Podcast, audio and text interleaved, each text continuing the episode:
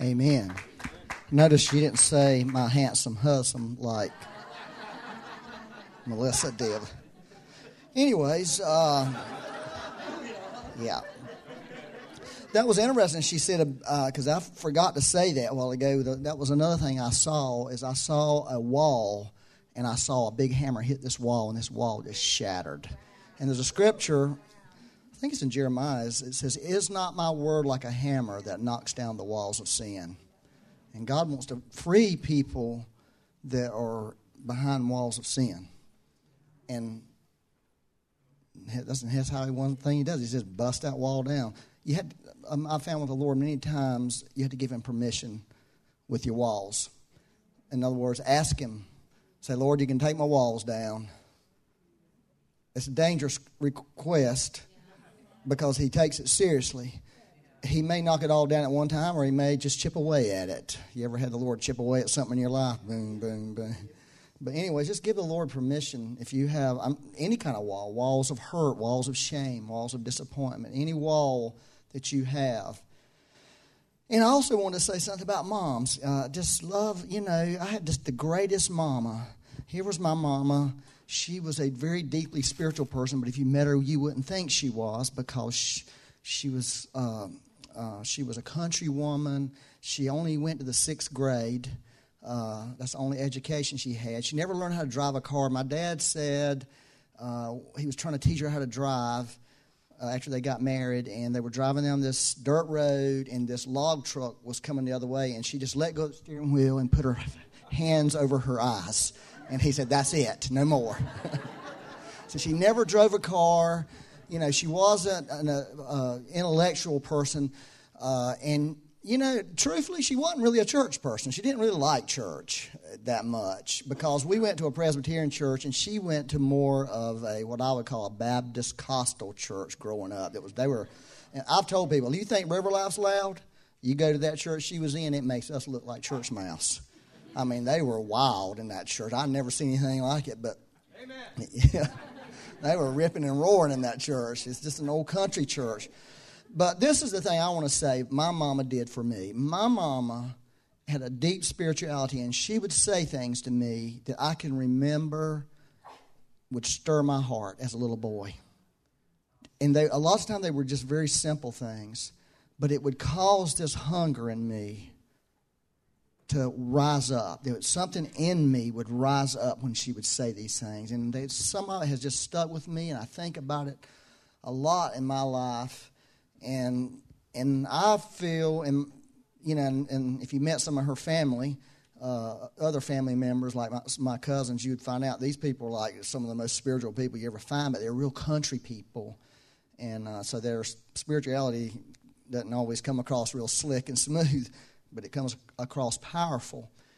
Um, I just want to encourage moms in here that you can have a profound impact on your children. My mama's been dead a few years now, but her impact on me was just amazing. I feel like my spirituality that God has given me came through my mama. I think she's the one who spoke it to me. She's the one who called it out in me in very simple ways, not trying to be spiritual, just being a mama, just talking to a little boy. And, and you know, on the other hand, I don't want to paint a bad picture.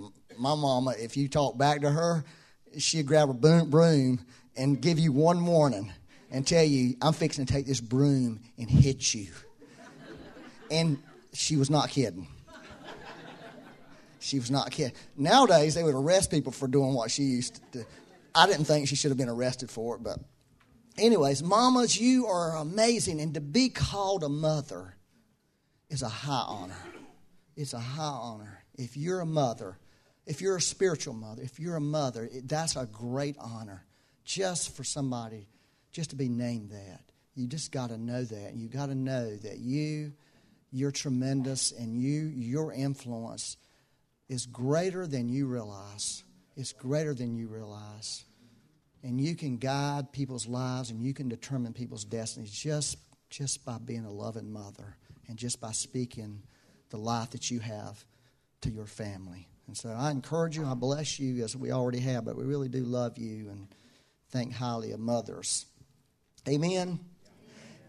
So, okay, I'm going to be, I want to talk to you this morning. Um, I'm really interested always in what God is doing in the earth, and I find myself at times really distressed about things uh, because I'm just listening to the, what the news says uh, instead of focusing on what the, the, Lord says. Although I think it's good to check on what's going on out there, just so we can kind of see what the enemy's up to and know how to pray better.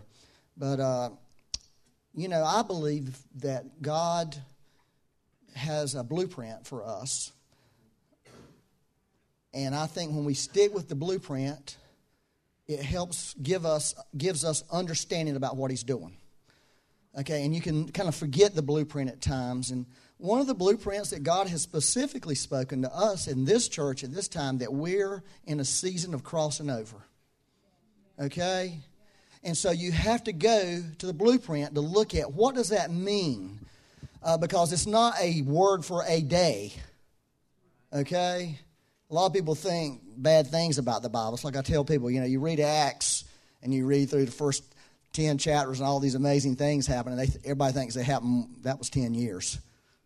Literally, 10 years. Acts 1, one year one. Acts 2, year two. You know, that's, that's what it averaged out to be, 10 years. So I think lots of times we, we get a, a warped perspective about our spiritual lives when we're not looking at this thing the way God wants us to look at it and y'all just looking at me. Uh, one of the things that the Lord did when He, so I've really studied this whole crossing over thing because it's such a challenging thing uh, to cross over. It's not easy. Crossing over is not, it takes God to cross over. I'll tell you that. It takes mir- the miracles of God. I've found a lot of what you carry spiritually doesn't help you at that crossover moment. I hate to say that to you. It, because it required, you know, Jacob started out as Lord, at one point, Lord, we need you. Mercy. We need God. You will not get, if you're at a place where you don't think you need God and you're rolling and things are moving, you just need Him to t- tidy up things, that's not a good place to be. God will bring you to a place where you're looking and you're, you're going to say, There's no way for me to get from here to there. But God, that's where God shows up. And that's where we need Him to show up in our lives, is to do the miracles. And one of the things that they did, I think we've talked about this when they crossed over, is, is he asked them to remember. Okay? He asked them to remember. In fact, he set up two monuments to remember. Okay? Two. One right in the river, right in the Jordan River, and one on, on the land on the other side. And I think that's such a vital thing that we need to be doing right now. I encourage you to take time to remember the things that God has done in your life and ask God to show you, to remind you of things. I mean, old things. God has reminded me of some stuff that happened in my life over 30 something years ago, and suddenly my life makes more sense because of what He showed me He did back in those times. And so I've spent a lot of time this year rehearsing in my heart, in my mind, remembering what God has done in my life, things that He spoke to me, revelations He's given me, encounters I've had with Him. And some of them have been mind boggling to me because when I saw it, I realized today, looking back on it, since I've grown spiritually and walked with God, I've real I've understood it more. I've seen it different than what I was seeing it back then. You know what I'm saying? Y'all just sitting there. Uh, does anybody know what I'm saying? I mean, you know. And I really encourage you to do that because that's part of the blueprint. That's part of God's design to help us possess and occupy the land, which is a whole nother big deal. It's one thing to cross over, that's a deal. There's a whole other deal and once you begin to move into this possession phase. But if we don't follow the blueprint, it's like building a house and like, well, I'm just going to not dig footers. Well, you're going to be sad that you didn't at some point. Real sad because that house is not going to make it even through construction. You see what I'm saying? Well, one of the things, so that's one of the things we, I've been doing. Becky and I've done some, and you know, it's been a really healthy thing. There's another thing that's starting to erupt, erupt, erupt with people right now. Different ones have talked about. It has to do with Gilgal. And if you're a man, don't put your hand in a certain part of your body. I'm going to read this. I encourage you to read Joshua 5. Just that one chapter is a great grab of this overview of this thing. It says uh, in verse 8, Joshua 5, verse, it was when they had finished circumcising all the people, meaning the men, that they stayed in their place in the camp until they were healed. In other words, they weren't going nowhere because they were not in shape to go anywhere. Uh, so that's really important uh, for us to hear this. There's a, a, a, healing that God wants to do for people. There's People in this room need some healing. I'm telling you that now. Uh, then the Lord said to Joshua, This day, listen, I have rolled away the repro- reproach of Egypt from you. I have rolled away. Gilgal means roll, rolling, rolled away. And so that's some, some of the things that God is doing in people's lives right now. He's rolling things off in people's hearts. He's getting reproach from the past, hurts from the past, disappointment, bad things that have happened to us, God is in the middle of getting those things off in people's hearts and freeing them from the yoke of yesterday. Freeing them from the disappointments, freeing them for what didn't work, freeing them for whatever, what, your personal yoke, the thing that in your life that has hindered you and hurt you and set you back. God is in the midst of doing that today. And we need to give ourselves to Him to roll those things off of us and free us to move on. Otherwise, you're going to be stuck. Gilgal is an important place in the Bible, and it was their base of operation for, for them to possess the land. They would keep, from time to time, they would come back to Gilgal. I think in our, that speaks in our Christian life, there's from time to time we need to go back and get a new, fresh rolling away, other stuff that gets on us as we go. So I don't think it's a place we ever completely get away from. So different reproaches are being rolled away. Well, I wanted to talk about one specifically, just a few minutes this morning. Um, and perhaps it's because I'm so familiar with this particular reproach. Um, and I think most people are very familiar with it to some degree. If you're not, you will be. And it's the reproach of failure. Does anybody know what I'm talking about? It's failure. I believe God wants to visit the failures. God is interested in visiting failures. Let me read what Proverbs 24 16 says in speaking of Mother's Day, I don't think there's probably a mother in here that doesn't feel like a failure at times. I don't, I've never met a parent that didn't feel like they failed their children, they failed in this, they failed in that. That's part of, part of the great calling of being a parent is there's times when we just feel like we failed our children. And God wants to visit you for that. That's a hard thing to have to live with. Probably one of the most hardest failures there is. It says the right, a righteous, righteous man may fall. That word can be translated fail literally. A righteous man can fail seven times and rise again, but the wicked shall fail or fall by calamity. Um, I think one of the things that, that I went through in the past season, I went through a great sense of feeling like a failure. I feel like I failed on a lot of levels. And I feel like God helped me to deal with failure. I feel like God helped me to face failure because nobody wants to face failure. Nobody wants to be a failure. Nobody sets out in life to fail. Everybody sets out to succeed, and God wants us to succeed. But you'll find if you really study the scripture that God will walk you through failure so you can ultimately succeed. Some of the greatest successes there are are people who failed over and over. I'm talking about in the natural world and in the Bible. Go through the Bible. God's greatest men, all of them failed.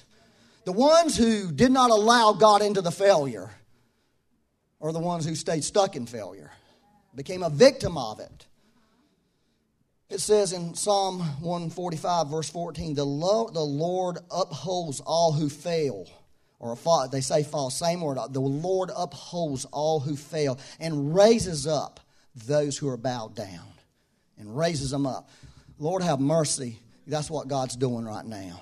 He's raising up the failures. He's, he's visiting failures. He's coming to failures. He wants to get them unstuck from their failure. I'm talking about any kind of failure. It can be the worst moral failure there was. God wants to visit you He visited King David, a great man who failed miserably. Adultery, murder. God visited him and raised him back up. That should give you some encouragement because I don't know that anybody's murdered anybody here, but if you have, you know, failure is an ugly reality of life. Right? Nobody wants to fail, but we all do. And it comes in lots of ways. You can fail on your job. Lord knows, I'll tell you this men suffer failure on their job. I've seen men, grown men, weep because they lost their job, not because they did bad, but because the company did bad. But they felt that they had failed their family in some way, and I've watched them weep when they were losing their job because they felt like a failure. It could just be somebody like you know the old saying. It could be you could just get caught up in somebody else's shipwreck, but it creates a situation in your life where you feel like you failed, regardless of whether you failed, or it could be a failure of your own making, something you've done, the mistakes you've made, the error you've made. You know, one of the most the ter- one of the most terrible failures there are on earth. I can tell you this from my personal family experience is a woman who wants babies and can't have it. I had a daughter for seven years that tried to have a baby. And it was one of the worst things I ever walked through with her. Because she was a person who could succeed at anything she did. And that's what I told her. I said, Grace, I'm going to tell you this God's after you because you have succeeded in everything you did in your life except this one thing. You could not succeed at it. Everything she would put her hand to, she could succeed at. But that was one thing that brought her to a place where she needed God to do something for her, or she would never had the babies. And thank God she's got two of them now and thinking about having another one somehow. So I just want to encourage you today, even if you're in that situation, God wants to do something for you. I wanted to say something about the power of failure.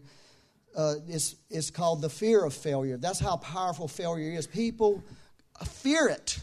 People fear it. They are afraid to fail, and many of them allow that fear to, to stop them, to lock them down, to hold them back from doing what God's calling them to do. Many people have success in their life and then they fail and they can never have success again. Why? Because they've allowed the failure to shut them down, to stop them in their tracks. And they don't have this confidence and courage and belief anymore that God will bless them again and cause them to prosper and be successful again. There's many a businessman out there who have failed miserably and they've lived in failure. There's many of a preacher who's failed that either we wouldn't allow them to be successful again or they wouldn't allow themselves. That's not God. But failure is powerful because it creates this swirl of emotions in you. You know what I'm talking about when you fail? Here's, here's, here's some of the emotions embarrassment. You feel embarrassed about your failures, you just feel embarrassed. You feel angry about them. You're angry. You're angry at God. You're angry at yourself. You're angry with everything. It's just anger. Failure makes you mad. And it's not righteous. And then, of course, the fear. Then there's shame. Failures are some of the most shame ridden people on earth because they feel shame because they failed. Am I talking to anybody besides me? and of course, there's despair. There's despair. You just feel despair about your life. And if you're not careful, those emotions will start ruling you. Your fear, your failure will start becoming your boss. And God doesn't want it. You become the victim of failure. And you'll live your life being a victim of your failure. You can also be a victim of success, but that's not what we're talking about today. I believe people who've went through failure and have allowed God to help them through it are never victims of their success. I can promise you that. One thing I learned in my most failing moments, some of my worst failing moments, was when you're in a place of failure, don't make life directing, changing decisions. Because if you do, it's probably going to be wrong. One of the greatest examples of that in the, in the Bible is a great man named Abraham, the father of faith, who made a terrible decision. Why? Because he failed to have a son, him and his wife. So they concocted a plan to have one. They should have never concocted that plan. We're suffering from it today. That's an example from the Bible. You need people around you when you fail. You need people who can speak to you and tell you the truth. You don't need to hide yourself. I find this with a lot of people who fail. They want to isolate themselves. They don't want people to know about their failure. They're too ashamed of it. So they, they become very protective about these things. You can't, get, you can't talk to them about it, you know. They won't let you in. They're talking to themselves, and the devil's talking to them. It's not good. You need to be I mean, I'm not talking to everybody about my failures, but I will talk to some people. I remember this, I'll tell you, this is a great example of having people who love me and was able to straighten me out when I was in my failure. One of my failures is when the building broke because I felt like a failure. I felt like I failed this church. Okay? And one of the things that I did is I resigned from being the pastor of this church. And this, I'll never forget this. I, I sent that email out on that Sunday. I was sitting in my house a few, few, few hours later. I was actually sitting on my porch, and I hear this car coming up the driveway, bump, bump, bump, bump. And it was Dean, Dean Stein. I said, What are you doing here, Dean? He said, I read your email. He said, You're messed up. you know what? That meant everything to me. That meant everything to me that he cared enough to come by and say, You ain't thinking right, son. Dang, uh-uh. And then I got emails, texts from the other, some of the other leaders like, uh, nah, what is wrong with you? Well, I'm like, shut up. Get over it. But those, that's what we need in failure. But if you're hiding, you're not going to get it. You need those people. There's people, and, and bless God, if you don't have those people, let's find some for you that, they can tell you, shut up. You know, and saying it in a way that's loving, that heals you. That was one, I'll tell you, I'll never forget that moment. I will never forget it. It meant everything to me.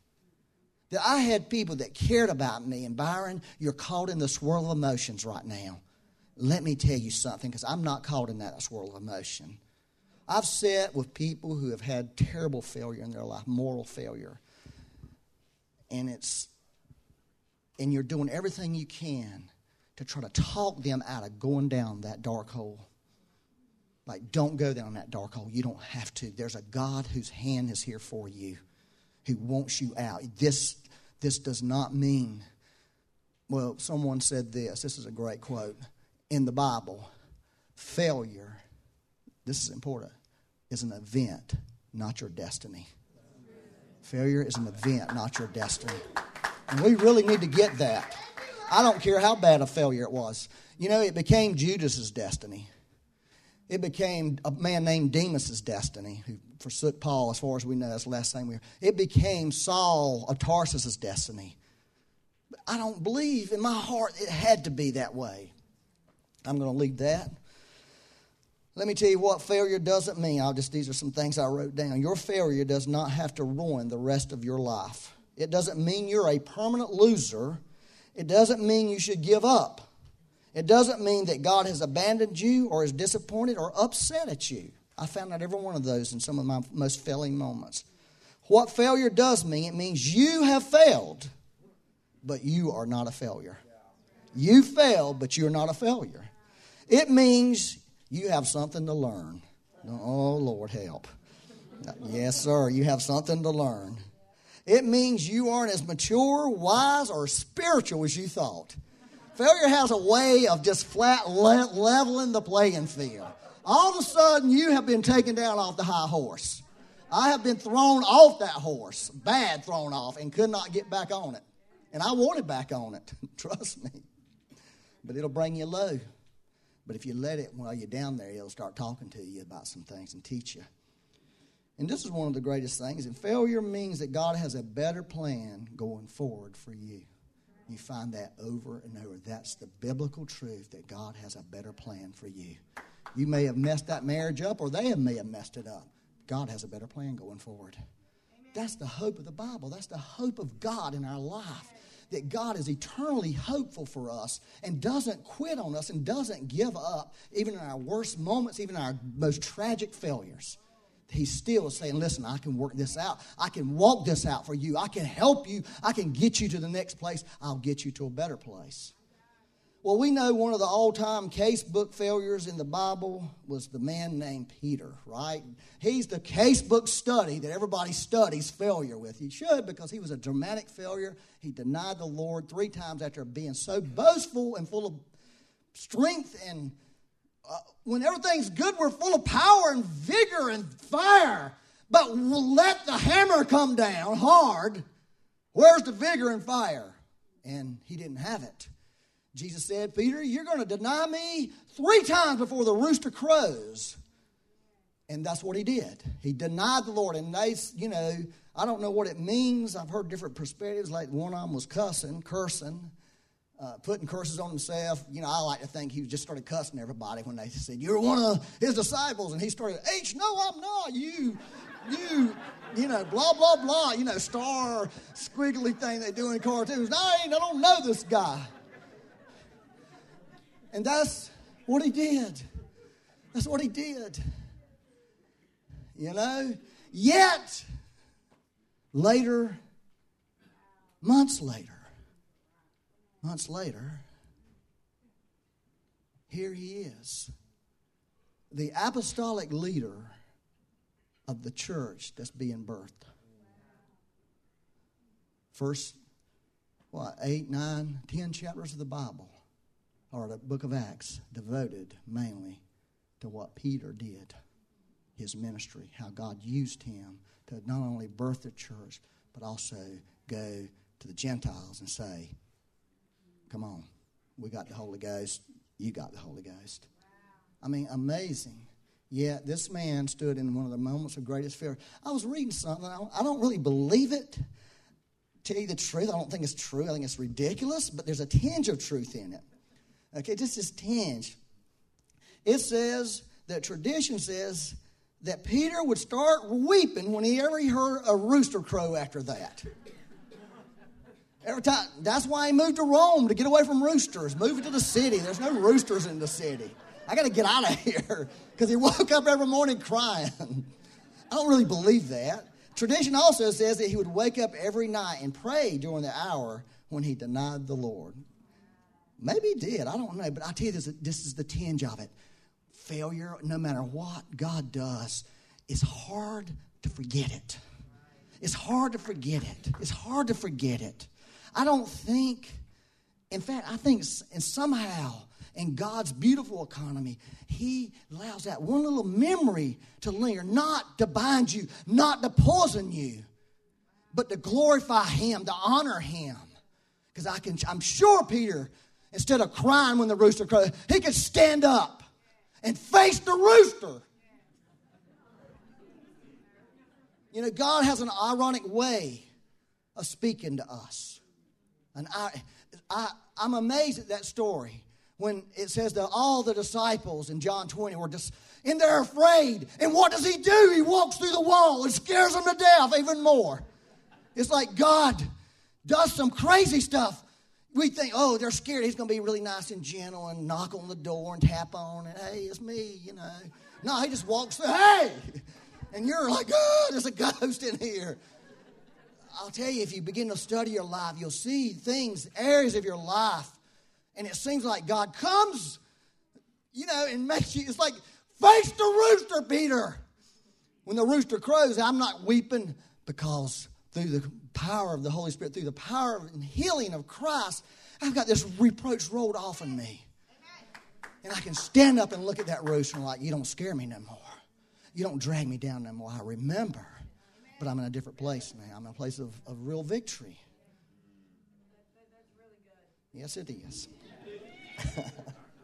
yeah, amen. I can tell you some stories from my life how God met me uh, in what I would call ironic ways that at the moment it seemed terrible. But I don't have time because I'm wanting to be done because I think moms need to be loved on.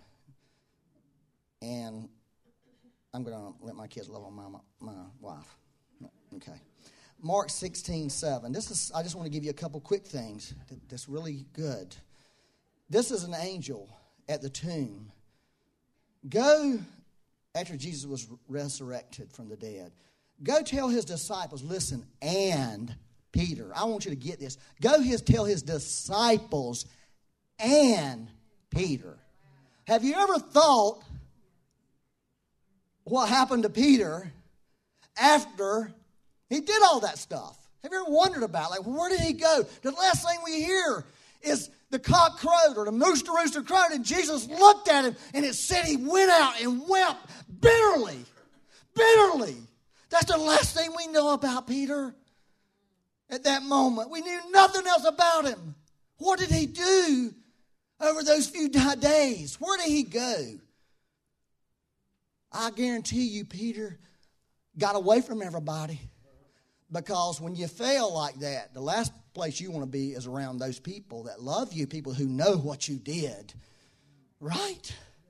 F- failure isolates us. Just like sin will isolate you, failure, failure will isolate you. It'll put you around your little wall. You don't want nobody to see you because you're too embarrassed, you're too ashamed, you, and you've got these questions all of a sudden. And I'm sure Peter had these questions like, Am I the traitor now? Have I been rejected now? Do I still belong? Am I still a disciple? Where does my life go from here? These are all questions that failures deal with. When you fail, you wonder where you belong. You wonder about your sense of belonging. That, that's the truth, right? I mean, or am I the only one who's felt that way? Do I belong anymore? I have failed I've, a person who commits adultery, that's what they think. They don't think they belong in the body of Christ anymore. They think God has written them off.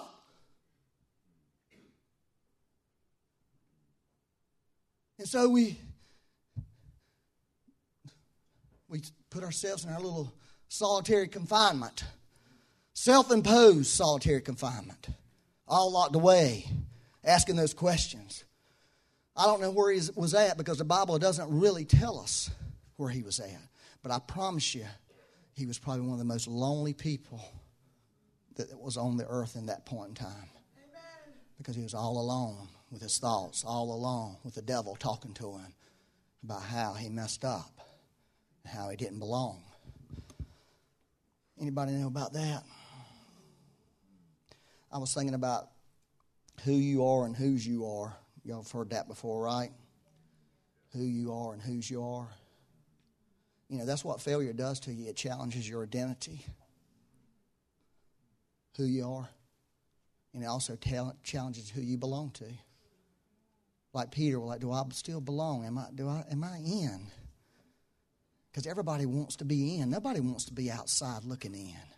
And see, what failure does, failure makes you feel that way. Like, I don't belong. There's something wrong with me. I guarantee there's people sitting in here this morning feel that way. You, you feel like I don't belong. I don't. I don't. Fit, I, I don't fit in. There's something wrong with me. And this is what the Lord wants to tell you. That's not true. You belong. That's what the spirit of adoption is. It's a spirit of belonging. That's when the Holy Ghost comes to people. You got to let the Holy Ghost come to you and tell you, listen, that ain't true. You do belong.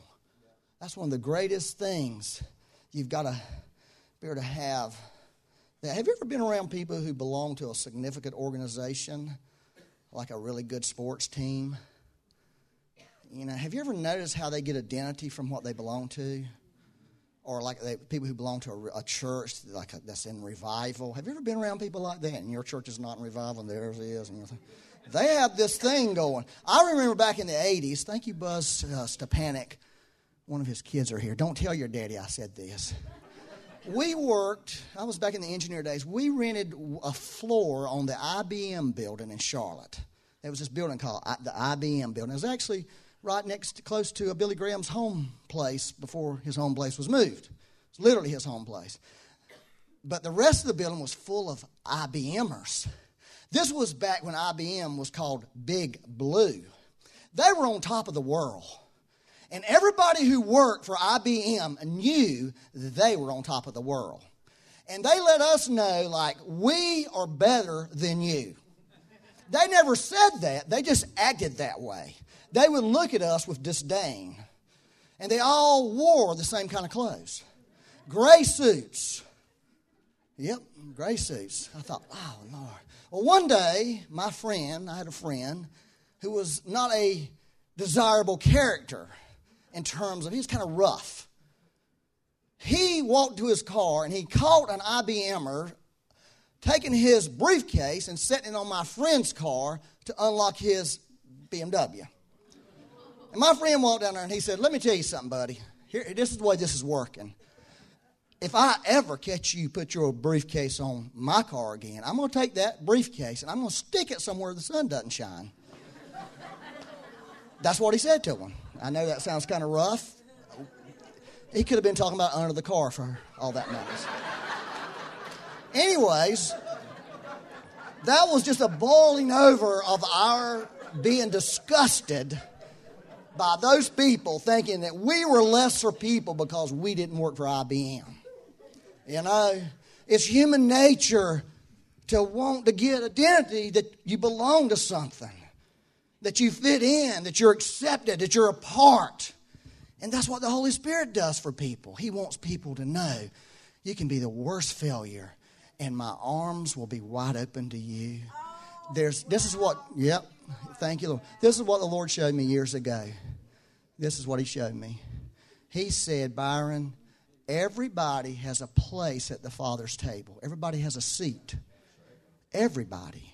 And no one can take your seat. No one. There's not a person on this earth can take your seat. It's for you. If somebody tries to take it, they would be bad. And God invites people to take that place and let the shame of failure be broken off of your life. I'm going to give you one more scripture. Are you okay? One more scripture, I'll read it and I'll be done. I love this because I've never really seen it until I read this and thought about it. This is 1 Corinthians. Get your the Lord wants to He wants you to get your identity from Him because He's the only person can really give you identity, not what you belong to. He wants you to belong to His kingdom and know that you belong, that you belong to His house, and that He welcomes you. He wants to break that reproach off from you. I don't care who you are in here this morning.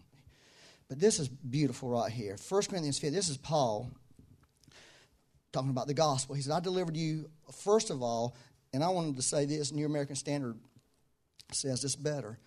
It says, I delivered you of first importance, that which I also received, that Christ died for our sins according to the Scripture, and he was buried, and he rose again the third day according to the Scriptures. That was what Paul was saying is of first importance, and it will always be the first importance for us.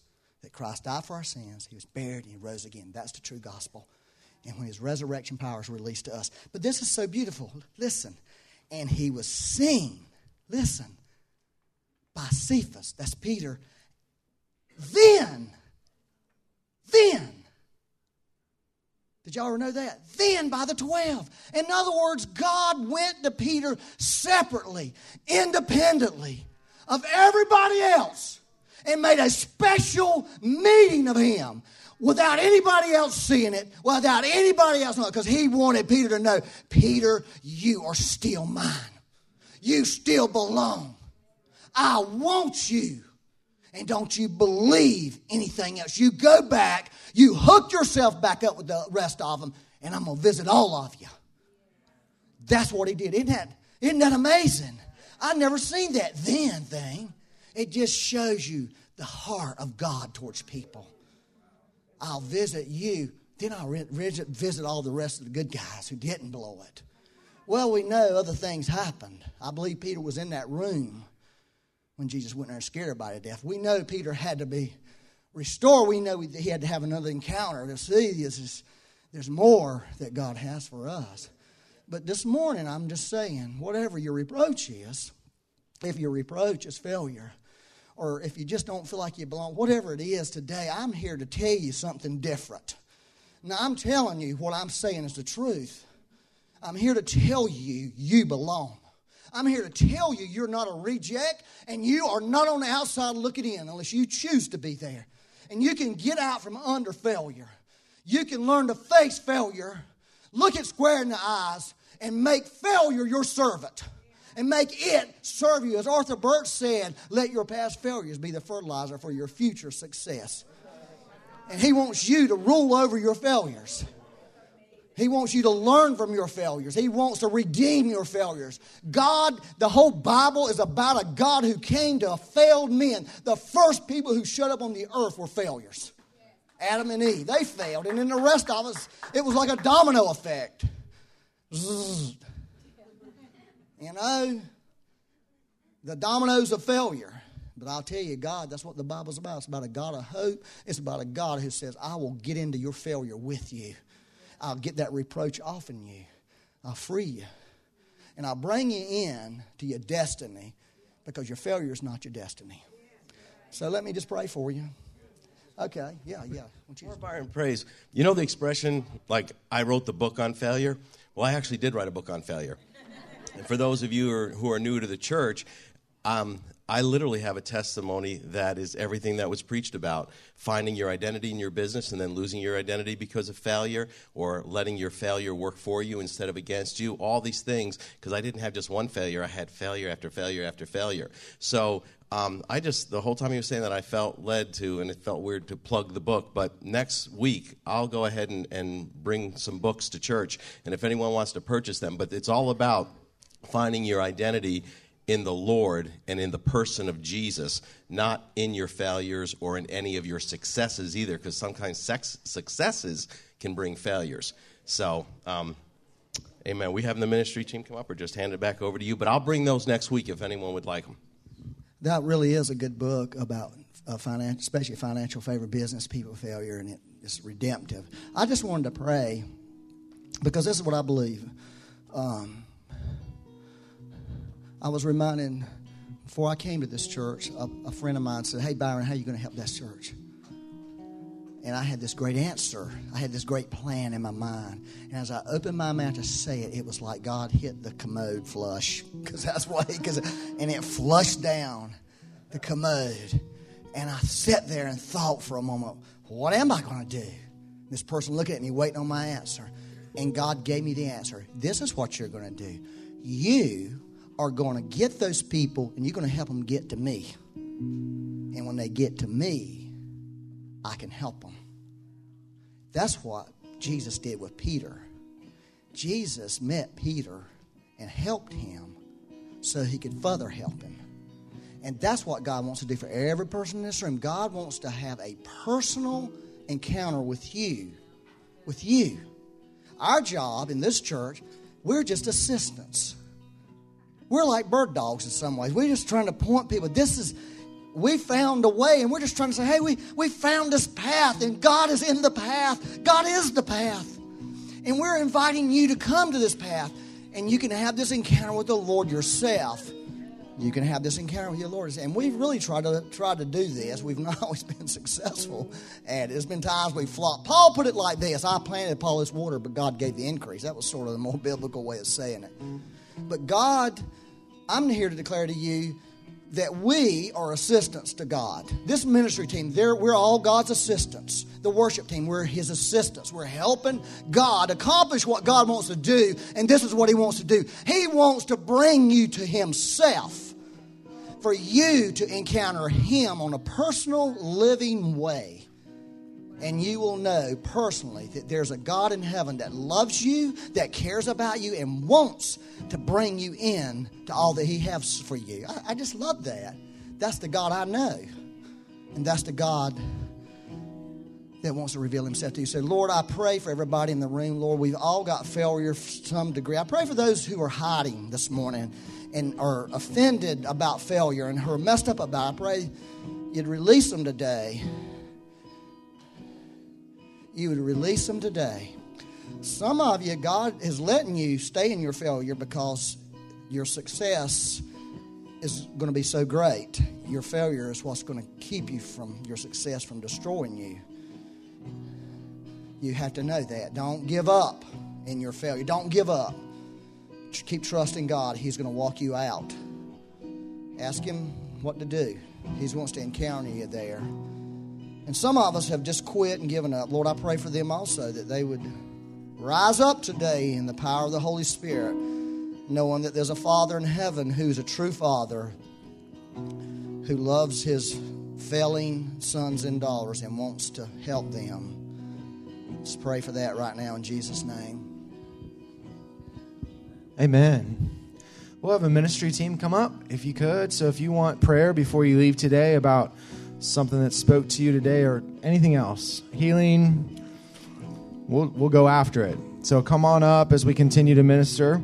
If you um, don't want to do that, then you can be released. So go celebrate a mom today. Go have fun. Enjoy your week. We love you and we're so glad you're here. Y'all have a good day.